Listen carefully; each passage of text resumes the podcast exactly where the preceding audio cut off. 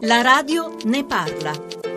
Andrea Costa, coordinatore degli attivisti di Baobab Experience. Possiamo dire dove ci troviamo o vi sgomberano anche qui? Possiamo dirlo, siamo accanto alla stazione Tiburtina, una cattedrale nel deserto perché per tre quarti è ancora vuota, dovrebbe diventare la stazione principale. L'Italia nel 2017 non è neanche in grado di aprirla la notte per fare dormire dei migranti in transito che non hanno un tetto. Ma qui la vostra presenza, il vostro presidio è autorizzato ufficialmente dalle istituzioni, dalle autorità?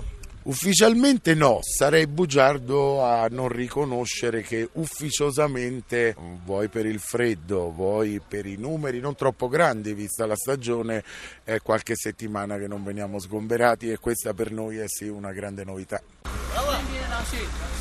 Freddo, freddo, yeah. Valerio Bevacqua, queste tende sono state sistemate da lei e da alcuni volontari? Sì, i nostri ospiti per la maggior parte vengono dal Corno d'Africa, quindi parliamo di Eritrea, Etiopia, Somalia, poi dal Gabon, dalla, dalla Nigeria, ci sono anche sudanesi. Possiamo conoscere qualcuno grazie al suo aiuto? Possiamo conoscerne qualcuno, andiamo. Lui è Sadio, viene dal Senegal e parla anche un po' di italiano, è da due notti che dorme qui con noi. Fa un gran freddo in Senegal, non è così il tempo? Non è così freddo Senegal. Cosa faceva in Senegal e cosa spera di fare in Italia? Lavoro giardini, giardiniere. Il mercoledì mattina abbiamo le lezioni di italiano per i migranti a Casetta Rossa alla Garbatella, quindi dalle 10 a mezzogiorno alcuni di loro, chi vuole, eh, lo accompagniamo e, e fanno queste due ore di, di lezione. Un po' di italiano l'ha imparato lei? Sì, io ho fatto scuola,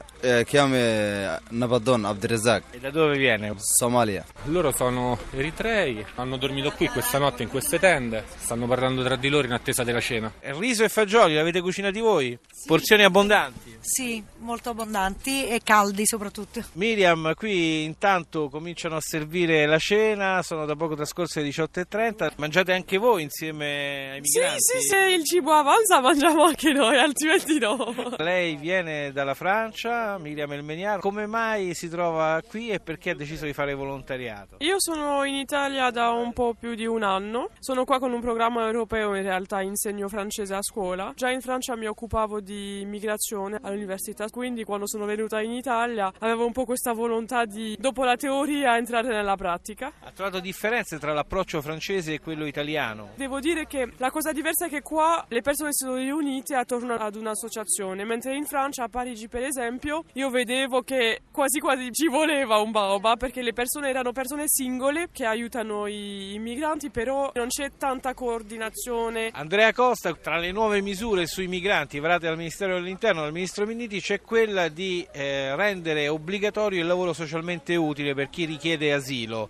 È d'accordo? È questa la giusta prospettiva? Non credo, non credo ci sia bisogno di un obbligo. Siamo tra l'altro convinti che investire in accoglienza significhi investire in eh, sicurezza. Perché? Perché credo che fare sentire il rifugiato, il profugo accolto tolga terreno fertile al fondamentalismo, ai terroristi e a chi vorrebbe uno scontro tra religioni, tra civiltà che non ha motivo di essere.